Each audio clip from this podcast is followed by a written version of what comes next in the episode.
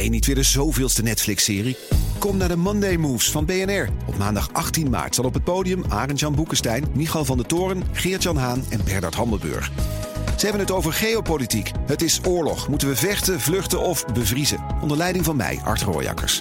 18 maart dus in het De La Theater in Amsterdam. Check bnr.nl slash mondaymoves.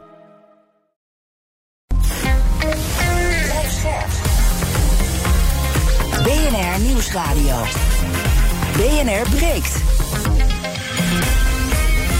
Ivan Verrips. Goedemorgen en welkom. Vanaf half twaalf gaan we praten over het nieuws van de dag. Over buitenlandse cryptobedrijven die in Nederland buiten het toezicht van de Nederlandse bank om opereren. En dat mag niet.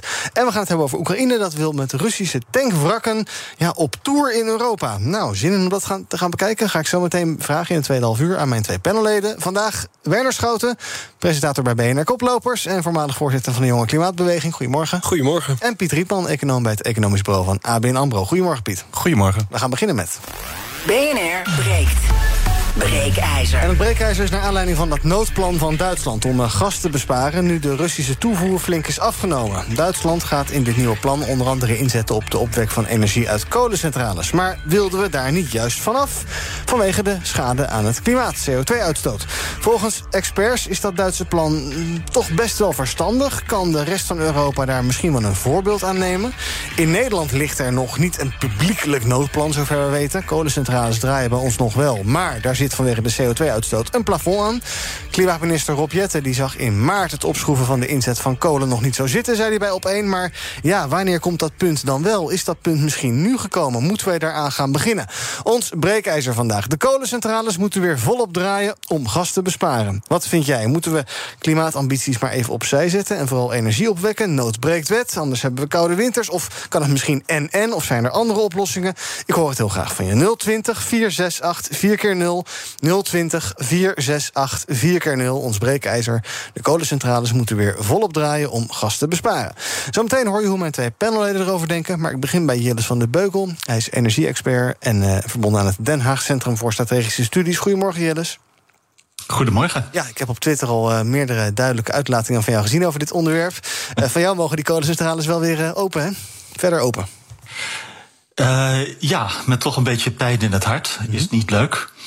Uh, je wilt uh, natuurlijk uh, werken aan energietransitie en tegen klimaatverandering. Mm -hmm. Maar ik denk dat het in de huidige noodsituatie, crisissituatie, dat is het echt. Nu het Russisch gasstroom naar Europa echt helemaal lijkt te stoppen. Het is in ieder geval een reëel scenario.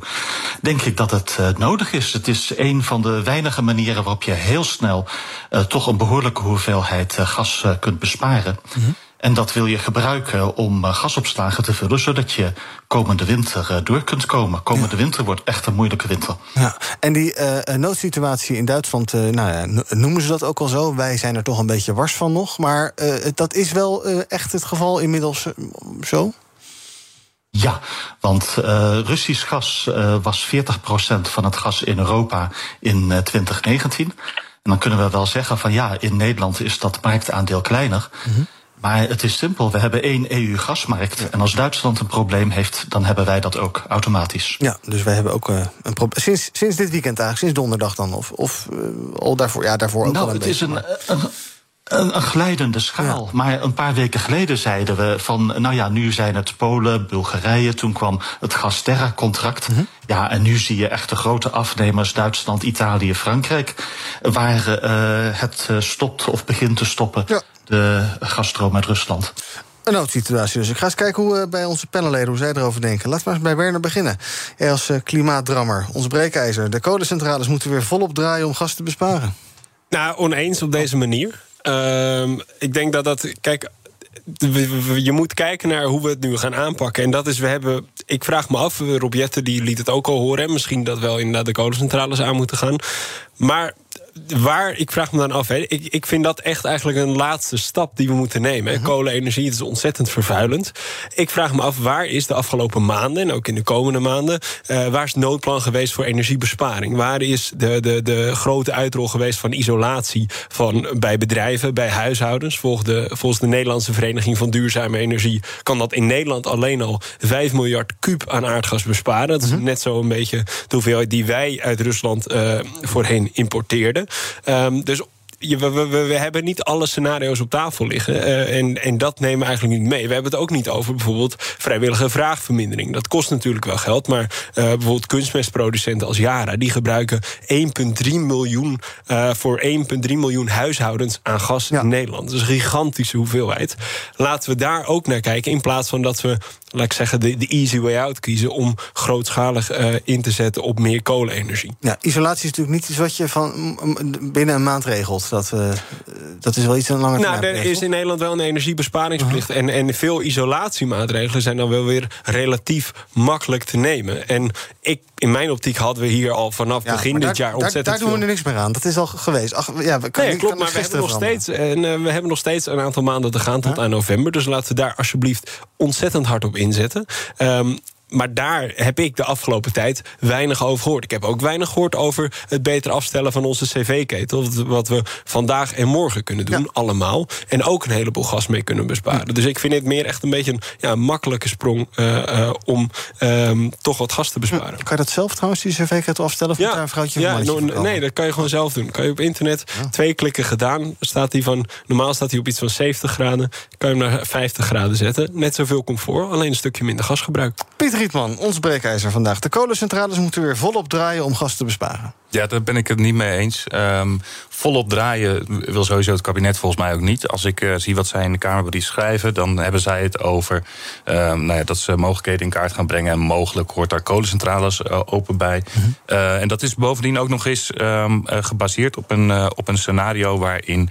Ehm, de, de gasreserves weer helemaal gevuld moeten worden. En inderdaad, ehm, door besparing zou je natuurlijk ook kunnen kijken naar een scenario waarin je het grotendeels vult en we de rest eh, bereiken door besparing.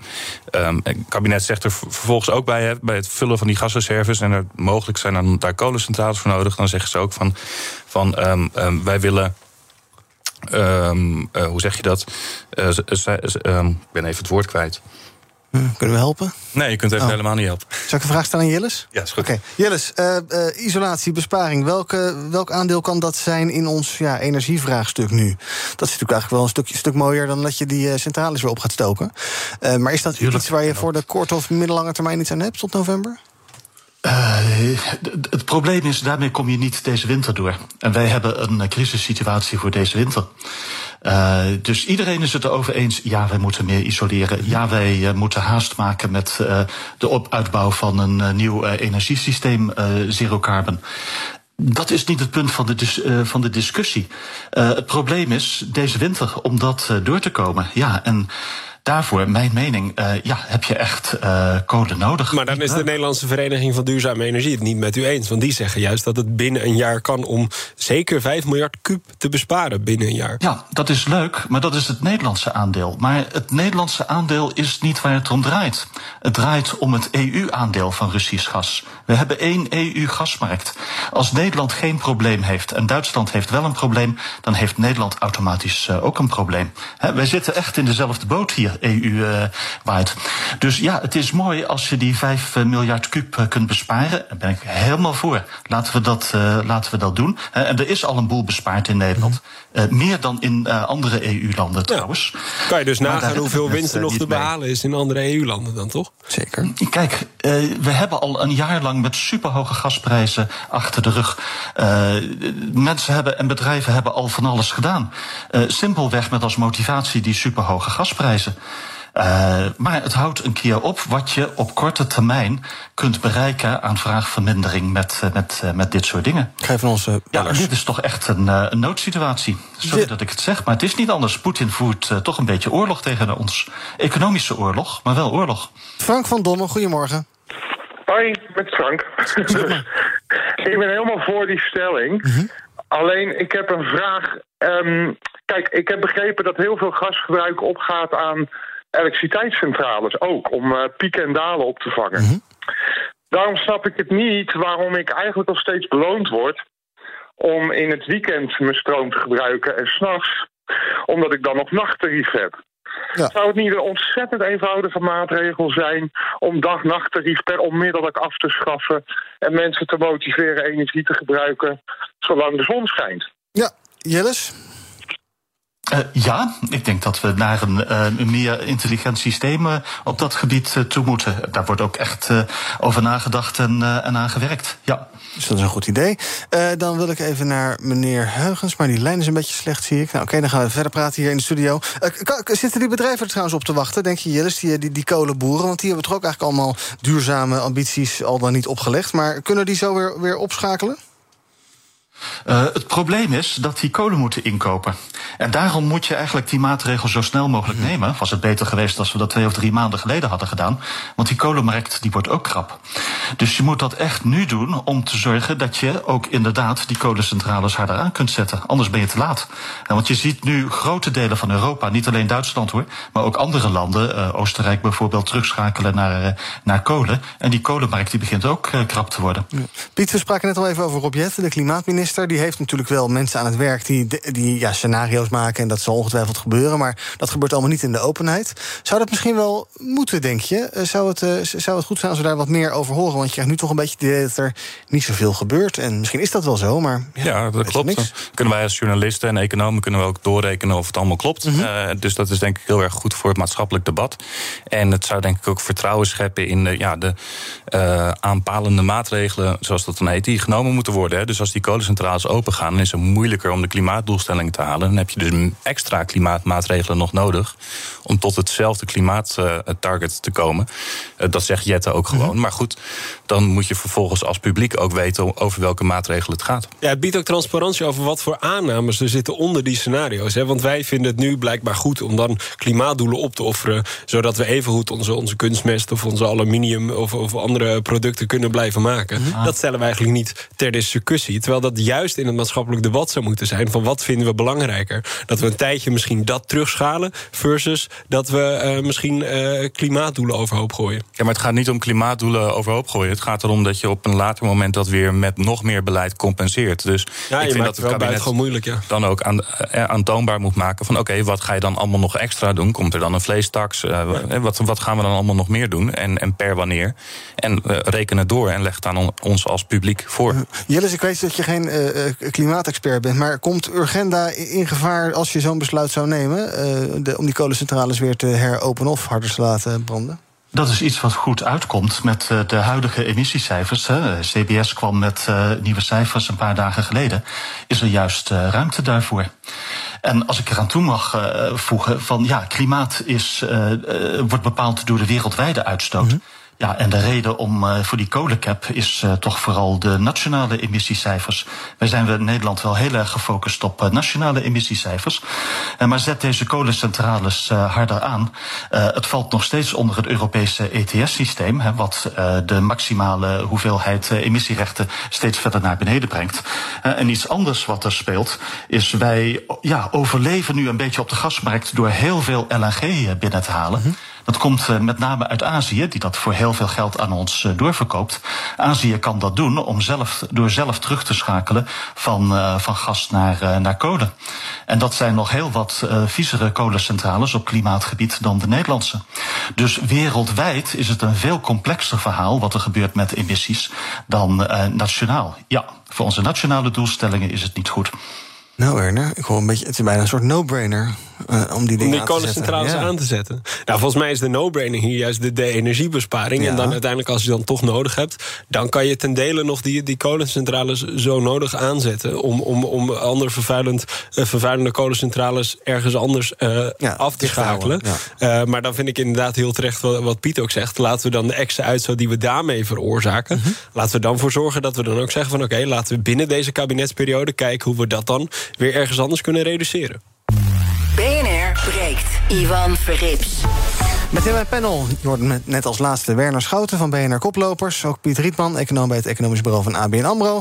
En ook bij me is Jillis van het Beukel. Hij is energiespecialist van het Den Haag Centrum voor Strategische Studies. We praten over ons breekijzer. De kolencentrales moeten weer volop draaien om gas te besparen.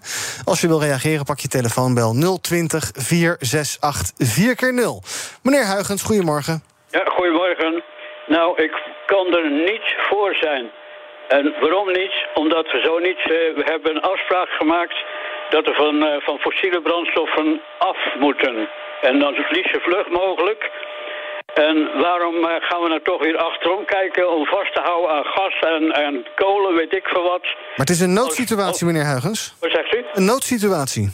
Ja, dat weet ik. Maar als we nu hoorden dat de windvoorziening, de nieuwe eh, eh, molens, doordat alles duurder wordt, eh, bijna stil komt te liggen, waarom wordt daar niet de volle kracht achter gezet dat, het, dat de wind en zon met veel meer kracht, dus een, stop, een, stip op de horizon, om daar naar heen te werken en niet terug te kijken naar waar we al zaten. Ja, maar- schiet nog niet op. Maar zo'n molen staat er morgen niet. En de kolen kan je morgen wel erin scheppen. Ja, dat is allemaal terugkijken op de zeer korte termijn. Mhm. En niets wat, wat, eh, wat, eh, waar we echt naartoe moeten. Er wordt alles eh, wordt gedaan om aan andere dingen te denken. Zonder dat nou echt eens een keertje doorzetten naar de, naar de dingen waar we naartoe moeten. En aan de lange termijn denken. Dus dank voor het bellen. Ardi, goedemorgen. Goedemorgen, Ivan. Ja, ik ben het inderdaad eens met de stelling. Eh, voor zo lang nodig moeten ze open. Omdat er al heel veel minima zijn die het nu al niet meer kunnen betalen. En ook de middeninkomens, daar zie je het al. En we hebben inderdaad, wat je net zegt, op korte termijn geen andere oplossing. Als die er wel is, ben ik voor een betere oplossing die milieuvriendelijker is. Energiebesparing. Als die energiebesparing meteen haalbaar is, maar dat is bij heel veel mensen ook niet, want willen mensen zonnepanelen bouwen, dan is er een wachttijd omdat de mensen er niet zijn. Dan is die er dus niet. Dankjewel, Ardi, voor het bellen. Ehm Jillis, ik, eh, meneer Huygens zegt nu, net... ja, eigenlijk, jij denkt helemaal niet aan de lange termijn. Je moet wat, eh, wat breder denken, een bredere horizon hebben... en dat eh, korte termijn gedoe met die winter... ja, nou ja, dan moeten we maar eventjes de, de verwarming een paar graden lager zetten. Ja, dat hoort er ook bij. Ja, natuurlijk moeten we denken aan de lange termijn. En daar zijn we ook echt eh, mee bezig eh, in Nederland. We zijn nu binnen Nederland en de EU serieus bezig met de energietransitie. Dat, eh, dat kun je echt wel zeggen. Eh, het probleem is wel, ja, we hebben eigenlijk twee uitdagingen. We moeten die energietransitie snel doen. Maar we moeten ook een beetje op een fatsoenlijke manier afscheid nemen van dat, dat oude systeem. Eh, en dat is nog een, een hele uitdaging. Van, wij, eh, wij dreigen in snel tempo ja, afhankelijker te worden van, eh, van OPEC op het gebied van olie. Eh, en, en ja, dat is ook een probleem. Piet, ik wil je even wat voorleggen. Ehm, de sector zelf, de, de, de sector van eh, ja, veel energieverbruikende bedrijven... hebben nagedacht over wat kunnen wij nou doen om eh, eh, nou ja, met zo'n... eh, met, eventueel in het geval van eh, grote tekorten als het gaat om gas. Ehm, zij pleiten voor een biedladder, een tenderregeling. En daarmee kunnen bedrijven dan zelf aangeven of, en zo ja, tegen welk bedrag ze willen afschakelen. Luister eventjes mee naar Martijn Broekhoff... hoofd Klimaat, Energie en Innovatie en Duurzaamheid... bij de Vereniging van de Nederlandse Chemische Industrie. Die zegt dit. Die eh, kunnen afschalen op een bepaald moment voor een bepaalde hoeveelheid, die eh, kunnen aangeven dat ze dat eh, voor een periode, voor een bepaalde duur wel kunnen doen. Ja, goed idee, Piet, dat je zegt van we gaan dat gewoon, ja, teken maar in. En zeg maar, wij willen wel minder gaan verbruiken en dat kost ons dit. Ja, zeker. Dat is heel goed. Ik denk dat, dat ook zeker dit type brancheverenigingen... dat die het initiatief moeten nemen voordat ze het initiatief kwijt zijn. Hè. Dus als dit soort clubs eh, namens eh, sectoren zeggen... we gaan zoveel afschalen dan, en, en dan vervolgens zich daar vrijwillig eh, aan houden... dan eh, eh, eh, zorgt dat ervoor dat het kabinet niet dwingende maatregelen hoeft te nemen. Dus het is ontzettend slim om daar zelf bij in de lead te zijn. Ook omdat zij zelf als sector daar veel meer kennis over hebben... dan de wetgever daarover heeft. Dus ik vind het heel verstandig van ze. Jillis, goed idee?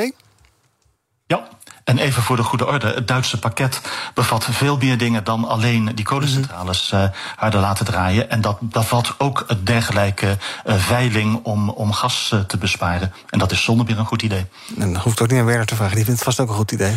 Ja, dat, dat is de stap die naast inderdaad de energiebesparing komt. En ik ben het heel erg eens met een van de eh, eh, eerdere bellers... dat we juist in hoge golven, juist in deze crisistijd... eh, ook koers moeten houden op die energietransitie. Want dat is denk ik het failliet van ons huidige klimaatbeleid... is dat we ons te vaak laten afleiden. Hè. In 2007, toen waren we een beetje ambitieus met duurzaamheid... kwam de financiële crisis, toen schoot erin bij alle bedrijven. Coronacrisis, idem dito, investeringen om in duurzaamheid vielen klimaat, erbij. ja. Idem voor gascrisis nu.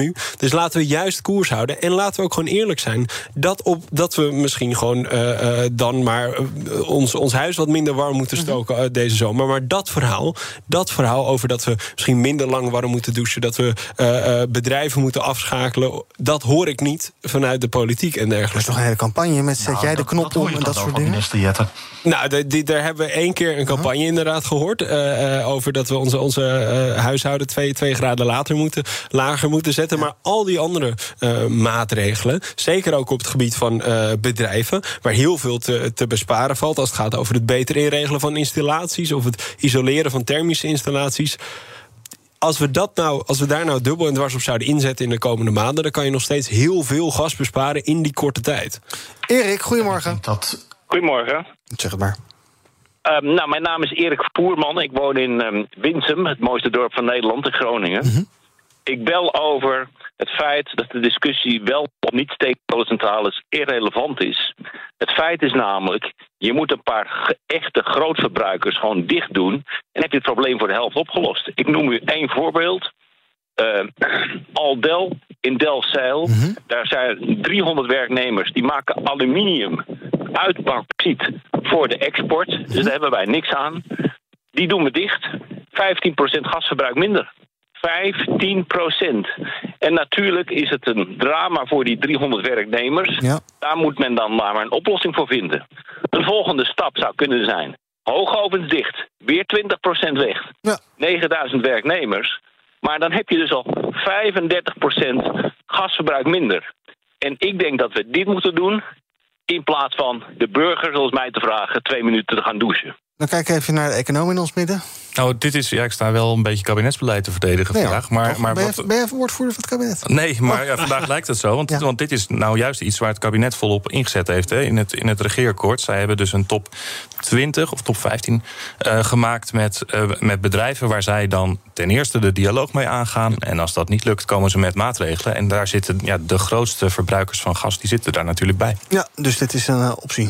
Dus, dus er gebeurt al van alles in de wisselwerking tussen overheid en deze bedrijven. Nou, Jellis, het eh, wordt. eh, eh, maak je echt zorgen om de komende winter? Uiteindelijk, ja, het komt toch wel goed.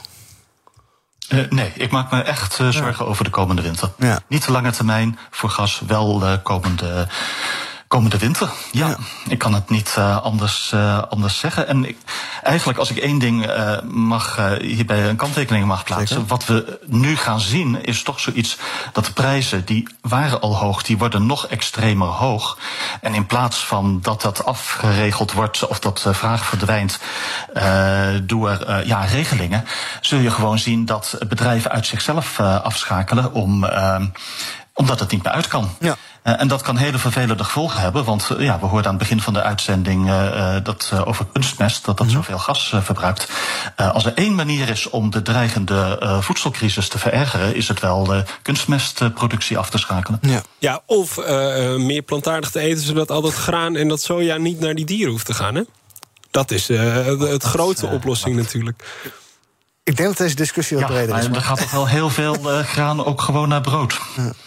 Oké, eh, laten we deze discussie verder een andere keer voeren. Dank in ieder geval aan Jillis van der Beukel, eh, energiespecialist van het Den Haag Centrum voor Strategische Studies. Zometeen gaan we doorpraten over wat andere nieuws, eh, bijvoorbeeld over de woningmarkt. Die lijkt wat verder af te koelen. En natuurlijk het nieuws van de, eigen, van de. Ik ben heel benieuwd wat zij meegenomen hebben naar deze uitzending. Zometeen, tweede deel van BNR Breek. Tot zo.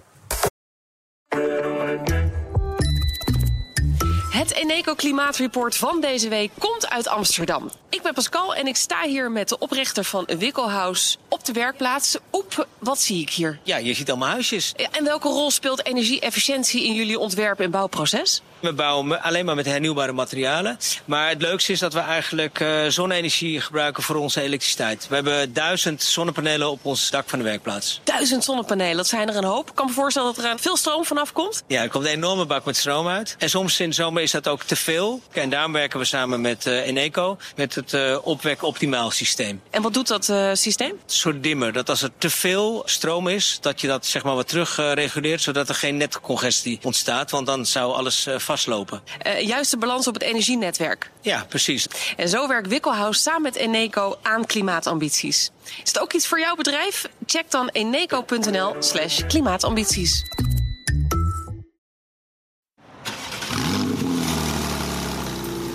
De toekomst roept. Minder CO2. Lies je mee? Dit is het moment om te kiezen voor de Tesla Model 3, Toyota Pro-Ace Electric of Volkswagen ID3. Uitstoot verminderen doe je samen met mobilityservice.nl.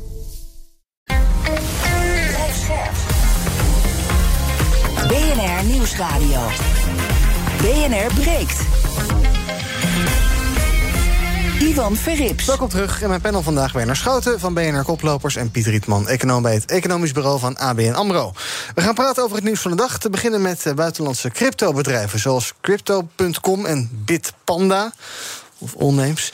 Die weten ons land meer en meer te vinden. Ze opereren buiten toezicht van een Nederlandse bank... terwijl Nederlandse cryptomunten en ook die bedrijven... wel moeten voldoen aan allerlei strenge controles... als het gaat om witwassen en andere regelgeving... meldt het Financiële Dagblad vandaag. Luister even mee naar FD-journalist Sonny Motke. Die zei vanochtend hier op BNR het volgende over... wat er ja, tegen die buitenlandse cryptomarkt in Nederland gedaan kan worden. Je kunt twee kanten op. Uh, de ene kant is natuurlijk lobbyen uh, op Europees niveau. Daar moet regelgeving vandaan komen die van dit soort mazen gaat dichten. Wat de toezichthouder DNB dus wel doet. Ze kunnen onderzoeken starten. En dan kan de DNB op basis van onderzoek wel degelijk boetes of dwangsommen uitdelen of ingrijpen en ervoor zorgen dat die bedrijven de markt verlaten. Ja, nou, er kan dus wel een en ander gebeuren, maar dat gebeurt dus niet echt. Ja, Piet, dit is natuurlijk een beetje. Ja, dit is inherent aan die hele crypto-sector. Dat is um, een sterk geïnternationaliseerde sector. Je hebt Nederlandse bedrijven die keurig aan de regels voldoen en uh, cowboys. Ja, ik weet niet of het onderscheid zo duidelijk is. Maar in ieder geval, als er mensen zijn die zich niet aan de regels houden, dan moet je daar op de een of andere manier uh, iets aan doen. Uh -huh. En uh, in Nederland is daar dus kennelijk de laatste tijd wel beweging in. Dus dat is mooi. Ehm, ik, en ik denk dat het ook kan helpen om, ja, om consumenten of om particulieren te beschermen. Ehm, het, het, is op zichzelf al iets heel engs. Hè? Dus het is al een van de meest volatiele beleggingen die er zijn. Wat betekent dat het voor kleine beleggers eigenlijk uh, een, een, een, veel meer gevaarlijke belegging is dan, uh, dan voor grote beleggers. Dus eigenlijk is, zijn volatiele beleggingen zijn eigenlijk vaak een herverdeling van, van, van arm naar rijk. Mm -hmm. Uh, ja, en dan komt daar dus ook nog eens bovenop dat uh, je bij een platform kan zitten dat zich niet aan de regels houdt. Of bij een platform kan zitten dat het ineens kan verdwijnen. Ja. En dan ben je heel je inleg kwijt. Dus ja, dat is echt iets. Dat is een groot risico voor Nederlandse huishoudens. Dus ja, zo hoor dan ben je ook een beetje, eigenlijk een beetje dommig als je dat gaat doen. Als je niet heel precies weet wat je doet. Nou, dat wil ik niet zeggen. Um, of, of dat dommig is. Ik denk dat, het, uh, uh, dat we met z'n allen moeten bedenken wat voor regels we omheen moeten, moeten hebben om elkaar te beschermen. Ja, en de een heeft veel kennis, de ander weinig. En de een steekt er één minuut in en heeft heel weinig geld te besteden. En de ander veel. Uh, betekent niet per se dat mensen die daarmee op de fles gaan, dat die dommig zijn. Ja, je ziet links en rechts natuurlijk ook allemaal advertenties voorbij komen van crypto's hier ja, in Amsterdam. En Bitfavo is nu enorm offensief begonnen met tv-spotjes en radiospotjes oh, ja, en abris. En ja. ja, je ziet ook de, de trams natuurlijk voorbij komen inderdaad. Uh, en dan denk je als consument van nou, blijkbaar kunnen ze reclame maken, dus dan zal het wel uh, juist zijn. Uh, maar klaarblijkelijk hebben heel veel dus helemaal geen, geen DNB-registratie. En ik vind wat dat betreft ook de reactie van de Nederlandse bank ook nog wel vrij mild. Want de, zonder, de zonder registratie bij de Nederlandse bank mag je officieel niet in of vanuit Nederland zulke diensten aanbieden. En ik vind het dan bijzonder dat ze blijkbaar niet direct middelen hebben om, om dit soort zaken aan banden te leggen. Ja. Ja, wat ga je doen? Je hebt een van die partijen in het FD-artikel... die werkt vanuit de Seychelles, Qcoin. En die hebben dan wel een, Nederlands, een Nederlandstalige app... en allerlei Nederlandstalige mensen in dienst.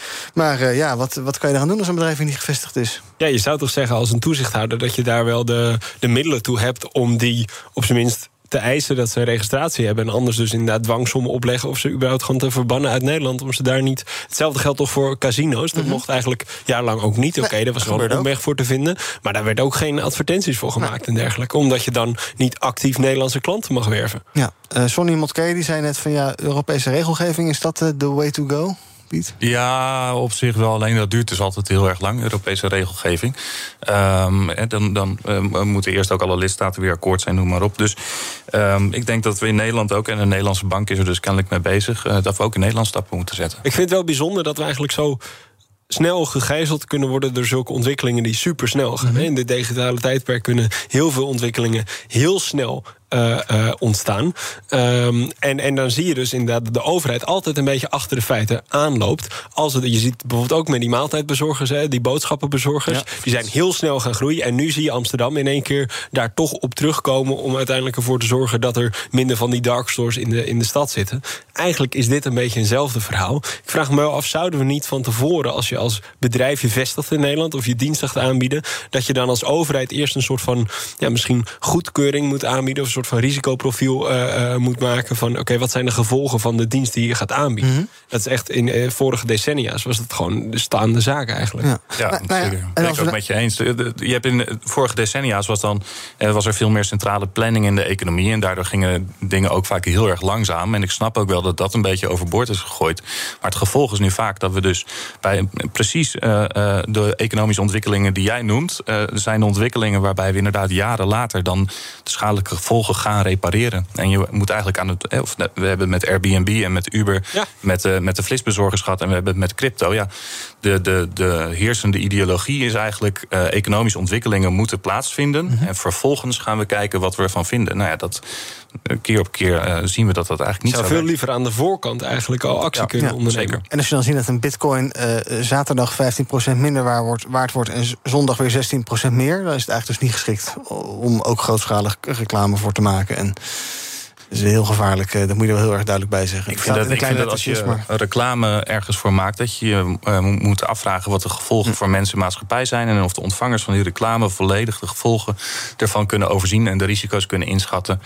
Uh, nou ja, ik denk dat dat dus in dit geval niet zo is. Ja, de cryptomarkt wordt gekenmerkt door opportunisme om, om snel geld te verdienen. Dus dat is in dit geval zeker niet zo, inderdaad. We gaan praten over de huizenmarkt. Daar lijkt de grootste hitte wat uit te zijn. Het aanbod van huizen die in de verkoop staan is sinds januari met 67% gegroeid, ziet Funda. Dat feit zorgt samen met de achterblijvende verkoop voor wat meer ruimte op die huizenmarkt. Aan de andere kant blijven huizen behoorlijk duur door uiteraard hoge rente en gestegen prijzen. Ja, uh, de huizenmarkt lijkt iets af te koelen. Piet, is dat positief? Zie jij hetzelfde? Is het een beetje over zijn, gek, over zijn toppunt qua gekte heen? Ja, ik heb dat vanochtend nog eens even aan onze uh, woningmarkteconoom uh, gevraagd. En die kwam eigenlijk met, een, uh, met, met het antwoord van... nou ja, alsnog denken wij dat de prijzen dit jaar met 12,5% stijgen. Oh. En, en dat was onze laatste raming van een paar maanden terug. En mm. inmiddels zien die ver verkoper heel goed uit. Misschien is het wel meer dan die 12,5. En we denken ook dat ze volgend jaar nog eens 5% stijgen. Misschien gaat dat nog iets omlaag, hè, want de, de rente die stijgt ook. Maar goed, uh, die huizenprijzen die, die stijgen dus dit jaar nog steeds wel. En ja, dat is, nou ja, of het goed of slecht is. Uh, dat is goed voor mensen die een woning bezitten. En uh, slecht voor mensen die er eentje willen kopen. Hoe kijk je aan tegen de ingrepen van minister Hugo de Jonge naar bijvoorbeeld het, het meer reguleren van middenhuur en dergelijke. En ervoor zorgen dat er meer van zulke woningen beschikbaar komen? Ja, dat is heel erg positief. Um, eigenlijk uh, wordt het gereguleerde segment groter. En uh, dat is heel gunstig. Uh, uiteindelijk zul je moeten kijken naar, naar van ja, alle mensen die geen woning kunnen kopen, die moeten er één huren. Hoe kan dat tegen een redelijke prijs? En heb je voor elke inkomensgroep zo ongeveer een, een, een, voldoende beschikbaarheid aan woningen? Wat voor systeem je ook hebt. Hè? Of je die puntengrens optrekt of een systeem met aanvangshuren. Maar uiteindelijk moet wonen betaalbaar zijn voor de meeste mensen. Toch, jij zegt, uh, uh, huizen worden duurder nog steeds. Aan de andere kant, het aantal bezichtigingen daalt wel. Er wordt ook minder overboden, lijkt het. Bijvoorbeeld vorig jaar juni gebeurde dat bij 88% van de verkochte huizen. Deze maand was dat bij 70% van de verkochte huizen. Het is nog steeds veel, maar wel wat minder. Dus het, het lijkt toch wel iets minder heet te zijn dan, de, dan, dan, dan vorig jaar dus. Ja, dat is een teken van afkoeling. Maar dat, het is wel een afkoeling na vorig jaar... waarin er heel veel verhitting was. Ja, en als alsnog de woningprijzen dit jaar 12,5% stijgen of meer... en misschien komend jaar nog wel iets doorstijgen... dan, uh, ja, dan, dan, dan is het nog steeds een huizenmarkt... die heel erg voordelig is voor huizenbezitters... Hm. en slecht voor mensen die ertussen proberen ja, te komen. Gaan uh, starters op die markt ooit een keer een huis kunnen kopen ergens? Dat, is, uh, dat, dat wordt steeds moeilijker voor ja. ze. En als de rente op hypotheken stijgt, dan wordt het nog moeilijker voor ze. Dus de afgelopen jaren zijn voor starters echt niet goed geweest. En is het ook ten dele uit te leggen dat de verkopen achterblijven, zoals Vinden ook zegt. Komt dat ook gewoon omdat mensen gedisillusioneerd gewoon weer de huizenmarkt verlaten en zeggen van nou dan blijf ik wel bij mijn ouders wonen of dan blijf ik wel in, in, in het huurhuis wat ik nu heb? Ja, zoals ik het begrijp, ik ben geen woningmarkteconoom... maar zoals ik het begrijp zitten er ook allerlei gedragseffecten in. Dus als je dus bijvoorbeeld eerst een jaar hebt gehad... waarin mensen heel snel voor een hele hoge prijs hun woning verkochten... dan schept dat ook allemaal verwachtingen. Want die verhalen hoor je van je buurman... en dan ga je zelf je woning verkopen. Dus dan uh, doe je er ook even over voordat je accepteert... dat het misschien tegen een lagere prijs is dan je, dan je had uh, gewild. Goeie hoop dat je ooit een huis gaat bezitten? Nou, vooralsnog heb ik daar geen perspectief op. Hm. Jammer ja. genoeg. De toekomst roept. Minder CO2. Lies je mee? Dit is het moment om te kiezen voor de Tesla Model 3, Toyota Pro-Ace Electric of Volkswagen ID3. Uitstoot verminderen doe je samen met mobilityservice.nl. Ik ben Olivier van Solft. Betaalt u te veel huur of huurt u te veel kantoorruimte? Solft heeft de oplossing. Van werkplekadvies, huuronderhandeling tot de verbouwing. Wij ontzorgen u. Kijk voor al onze diensten op soft.nl. BNR breekt. Nu het favoriete deel van mijn uitzending. Vind ik leuk, want dan hoef ik zelf niet iets te doen.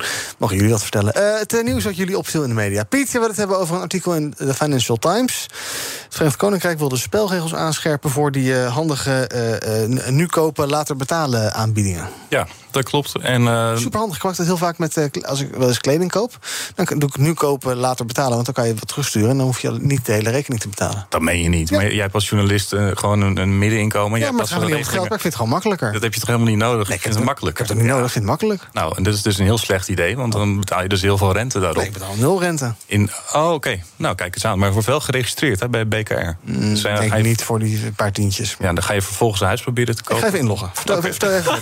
Doe dat. Eh, dan zit het misschien onder de 500 euro als je het niet Ja, ziet dat staan. zit Zeg onder de ik- 500 euro, ja. even als disclaimer dan bij. Ja. Nee, maar goed, het, het is dus wel eh, goed, vind ik, om dat aan te pakken. In Nederland is het zo dat de rente op dat soort postorderkredieten... die is uit mijn hoofd maximaal 10% Eh, en dat betekent dat je... ehm, nou, in ieder geval niet helemaal blauw betaald. Maar ja, je kunt je ook afvragen van wat voor functie eh, vervullen dat soort kredieten nou helemaal in een economie. Waarom hebben we het eigenlijk nodig om eh, een, een, een, een flatscreen om dat in 24 maanden tijd af te betalen? Ik denk dat we daarmee huishoudens de illusie geven dat ze. Eh, dat, ze het, dat ze het kunnen betalen, maar uiteindelijk gaan ze allemaal verplichtingen aan. En je weet helemaal niet hoe hun financiële situatie over een jaar is als ze aan het afbetalen zijn. Eh, en je ziet ook in de praktijk dat heel veel huishoudens eh, in eerste instantie dit type postorderkredieten aangaan en vervolgens in wat meer serieuze, problematische schulden belanden. Ik denk dat je nou, het eerste dat je kunt doen om schulden en ellende te voorkomen, is ervoor te zorgen dat mensen een fatsoenlijk inkomen hebben. Maar daarnaast moet je er ook voor zorgen dat er niet dit soort, eh, ehm, dit soort systemen bestaan waarmee je eigenlijk mensen van de regen in de drup helpt. Ja, ik denk dat het over iets anders hadden. Want ik dacht meer aan eh, dat je nu iets bestelt en dat je het over een maand betaalt. Maar dit gaat natuurlijk over grote bedragen die je dan in eh, termijnen terugbetaalt. En dan gaat natuurlijk de kassa wel lopen. Wat willen zij nu aan gaan passen in het VK, eh, die regels? Eh, zij gaan dat gewoon keihard verbieden. Oh, gewoon stoppen? Ja, ze gaan dat gewoon stoppen. Jij mag, je mag daar niet meer dingen met een, eh, een, een- met een geregistreerde schuld eh, voor twee of drie jaar tijd afbetalen. Mhm. Maar hoe is dit anders dan bijvoorbeeld met een creditcard iets kopen? Want dat is hetzelfde concept toch eigenlijk? Ja, hetzelfde, dat is hetzelfde verhaal. Ehm, alleen is het vaak natuurlijk wel zo dat bij die, bij die creditcard die je dan af, afsluit, is dan degene die jou die creditcard eh, verstrekt. Die kijkt vaak ook even naar je inkomensgegevens. Dus daar zit iets meer van een toets aan vast. Terwijl je behoorlijk makkelijk eh, op internet ergens iets eh, op eh, 12 of 24 maanden afbetaling kunt kopen. Ja. En eh, ja, daar zit denk ik wel een risico voor huishoudens. Als er niemand echt meekijkt van is het verstandig dat jij dat in 24 maanden doet. Ja, Ja, ongezien ze stapelen een schuld op schuld op schuld. ja precies. Maar ja, als je iPhone kapot gaat, of je koelkast of je auto... en je hebt een nieuwe nodig en je kan het nu niet betalen... is het wel fijn dat er zo'n eh, ding is. En dan betaal je wel een beetje rente. Nou ja, goed. Dat er zo'n regeling is, is wel lekker dan. Ja, het is ook ze- zeker niet van de een op de andere dag eh, eh, opgelost. Hè? Want eh, inderdaad, als je iPhone vandaag kapot gaat, dan heb je misschien niet eh, ehm, een spaarrekening waar je dan reserveringen hebt voor als dingen kapot gaan. Ja, zo moet het eigenlijk en zo doet niemand het. Ehm, maar dat is, dat is wel de ideale situatie waar Ja, we denk ik naartoe moeten. Bij, door het aanbieden van die service werk je er juist niet in de hand, toch? Dat mensen eh, geen buffertje aanhouden voor een wasmachine of voor een iPhone. Nou, ik denk dat je dit soort services en ook de rentes die je erop betaalt, dat je dat niet van de een op de andere dag allemaal moet omgooien en afschaffen. Want dan eh, zitten eh, consumenten met een laag inkomen ineens in de situatie dat ze en dit soort regelingen niet meer hebben en geen buffertje, ja, dan gaat dus die iPhone kapot. En dan is het alternatief, nou ja, dan misschien een Nokia kopen.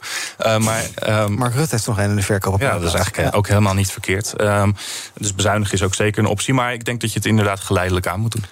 En in Nederland dus uiteindelijk ook uitfaseren wat jou betreft? Ja, we moeten gewoon, we moeten echt. Ik denk in Nederland hebben we onvoldoende eh, eh, op het vizier hoe schadelijk schulden zijn voor huishoudens en voor de economie als geheel. En ik denk dat we veel beter moeten kijken naar hoe komen nou Nederlandse huishoudens in de schulden. En eh, ehm, laten we eens. En het is voor niemand goed, hè, schulden. Het is niet zo dat, dat ja, mensen met schulden hebben er niks aan. Maar ook gewoon het bedrijfsleven, de overheid, degene die de schuld verstrekt. Eigenlijk niemand heeft een, een voordeel daaraan. Ja, misschien incassobureaus, die maken, die maken winst. Ja. Maar verder heeft niemand iets aan schulden. Dus het is een verschijnsel dat we denk ik eh, bij de wortel moeten aanpakken. Werner, eh, waar wil jij het over hebben? Openbaar vervoer, geloof ik. Ja, inderdaad. De roep om eh, trein- en OV-tickets belastingvrij aan te bieden wordt steeds luider. Onder andere reizigersorganisatie Rover roept daartoe op en ook een aantal Kamerleden. En dat is ontzettend belangrijk, want als je kijkt, we spreken al jaren over de modal shift. Hè, van mensen uit de auto trekken in het openbaar vervoer. Maar als je kijkt naar hoe we dat stimuleren, dan is dat compleet de andere kant op. We, we, we hebben miljarden gestopt in accijnsverlaging. We gaan uh, uh, hogere onbelaste reiskostenvergoeding aanbieden. En tegelijkertijd is het OV aan het sappelen. Een derde van het OV kan zonder extra hulp vanuit de overheid uh, mogelijk worden geschrapt. Als we het hebben over buslijnen en dergelijke. En de frequentie van bus- en, en, en treinritten. Omdat er gewoon tekort geld is. Omdat zeker de reizigersaantallen in het OV nog achterblijven. Dus we stoppen miljarden in de auto. We stoppen miljarden in noodlijdende luchthavens. Ik noem een Lelystad Airport, ik noem een Maastricht-Agen Airport. Um, en tegelijkertijd steunen we nauwelijks het OV. En daarom is het juist superbelangrijk dat we miljoenen vrijmaken voor dit OV. Om dat ook aantrekkelijker te maken. Ik zou zeggen, laten we leren van onze oosterburen. Daar kan je één maand lang reizen in het OV voor 9 euro. In de maand juli, juni en augustus kun je een maand lang voor 9 euro treinreizen maken, met de bus gaan, met de tram gaan. Je kunt ontzettend veel doen. Geen intercity, hè? regionale treinen. Ja, inderdaad. Maar, maar desalniettemin is dat best wel uh, uh, goed georganiseerd. Oké, okay, een ICE zal inderdaad mm. wat duurder zijn. Um, maar desalniettemin trekt dat zoveel mensen naar de trein en het openbaar vervoer toe. En ik denk, laten we dat alsjeblieft in Nederland doen. Want dit is gewoon wat we ook willen met de energietransitie, met de mobiliteitstransitie ja, een no-brainer in mijn optiek. Maar gaat het die kant ook een beetje op? Zijn er bewegingen te zien op dat vlak? Nou, nog veel te weinig. We, hebben, het over, we hebben het over een belastingkorting, of ja. tenminste de afwezigheid van belasting. Dan wordt het 9% goedkoper. Dus dan wordt je treinkaartje van 11 euro 10 euro. Uh, maar dat is nog steeds niet voldoende inderdaad om die grote groep van mensen naar het OV te trekken. Terwijl je dat toch wel zou willen zien. Niet goed idee? Ja, ik vind het een ontzettend spannend idee. Het uh, kan ervoor zorgen dat we minder afhankelijk zijn van fossiele brandstoffen natuurlijk. Exact. Maar ik denk ook, je weer een beetje gas, je weer een beetje olie. Aan mensen die letterlijk en geografisch zin een afstand tot werk hebben. Er zijn heel veel mensen die niet op een bepaalde functie solliciteren omdat ze ver moeten reizen. Dus het kan voor de arbeidsmarkt wat betekenen. Het kan denk ik de productiviteit in Nederland verhogen. Je zou eigenlijk eens het Centraal Planbureau en het Planbureau voor de Leefomgeving voor de gein eens moeten laten doorrekenen. Hey, een jaar lang OV in Nederland gratis en een veel hogere capaciteit van het openbaar vervoer. Wat doet dat met de Nederlandse economie en met de uh, CO2-uitstoot? Nou, ik ben heel benieuwd. Ja, want nu belast je eigenlijk de, de duurzame reiziger die met de fiets of de trein gaat. Want die zijn ook gewoon belastingbetalers. En die betalen de accijnskorting, ja. die betalen de onbelaste reiskostenvergoeding. Uh, dus op dat vlak uh, wrijven, die, wrijven de, de autoreizigers eigenlijk in hun handje met de support die ze krijgen van de treinreiziger. Ben je met het 9-euro-ticket geweest in Duitsland? Ja. Hoe was dat? Ja, werkt prima. Het was ja. de eerste weekend, scheen het heel druk te zijn. Uh -huh. Maar uh, anders dan dat uh, was het best wel goed te ja, doen. Het lijkt me ook heel leuk, maar mijn vriend wil niet. Dus Ach, gaat niet gebeuren. Oké, okay, we gaan kijken wat er trend is op de socials. Hashtag Le Pen en hashtag Macron zijn trending. Ensemble, de partijencoalitie van president Emmanuel Macron... heeft zijn meerderheid in het Franse parlement verloren. Hashtag stikstof, hashtag boeren is trending. Mensen geven hun mening over de stikstofplannen van het kabinet. En ook hashtag klimaatmars houdt de gemoederen bezig. Ja, onverstaanbaar, maar dat geeft niet. Mars was gisteren in Utrecht. Zo'n 10.000 mensen liepen door het centrum van de Maasstad. Schat de organisatie. Een van die 10.000 was jij, geloof ik? Dat was Rotterdam, maar ja. Wat zei ik dan? Utrecht. Zei ik Utrecht? Ja. Zeg ik Utrecht? Ja, dat zei je. En daarna zei je Maastad. Maastad. Dat is helemaal, hier, helemaal staat, in de war hier staat Rotterdam, dus dat klopt niet. Ja. Oké, okay, excuus. Rotterdam, Rotterdam, een stuk of 10.000 ja? mensen, inderdaad. Okay. En daar was jij een van, was het leuk? Ja, was leuk en een gemoedelijke sfeer. Piet, was jij er ook? Helaas niet. Ik had er graag willen zijn, ja. Hm, niet gegaan. Oké, okay, tot slot van deze uitzending. Oekraïne heeft het plan om door Europa te gaan toeren met Rusland. De toekomst roept. Minder CO2. Lies je mee? Dit is het moment om te kiezen voor de Tesla Model 3, Toyota Pro-Ace Electric of Volkswagen ID3. Uitstoot verminderen doe je samen met mobilityservice.nl.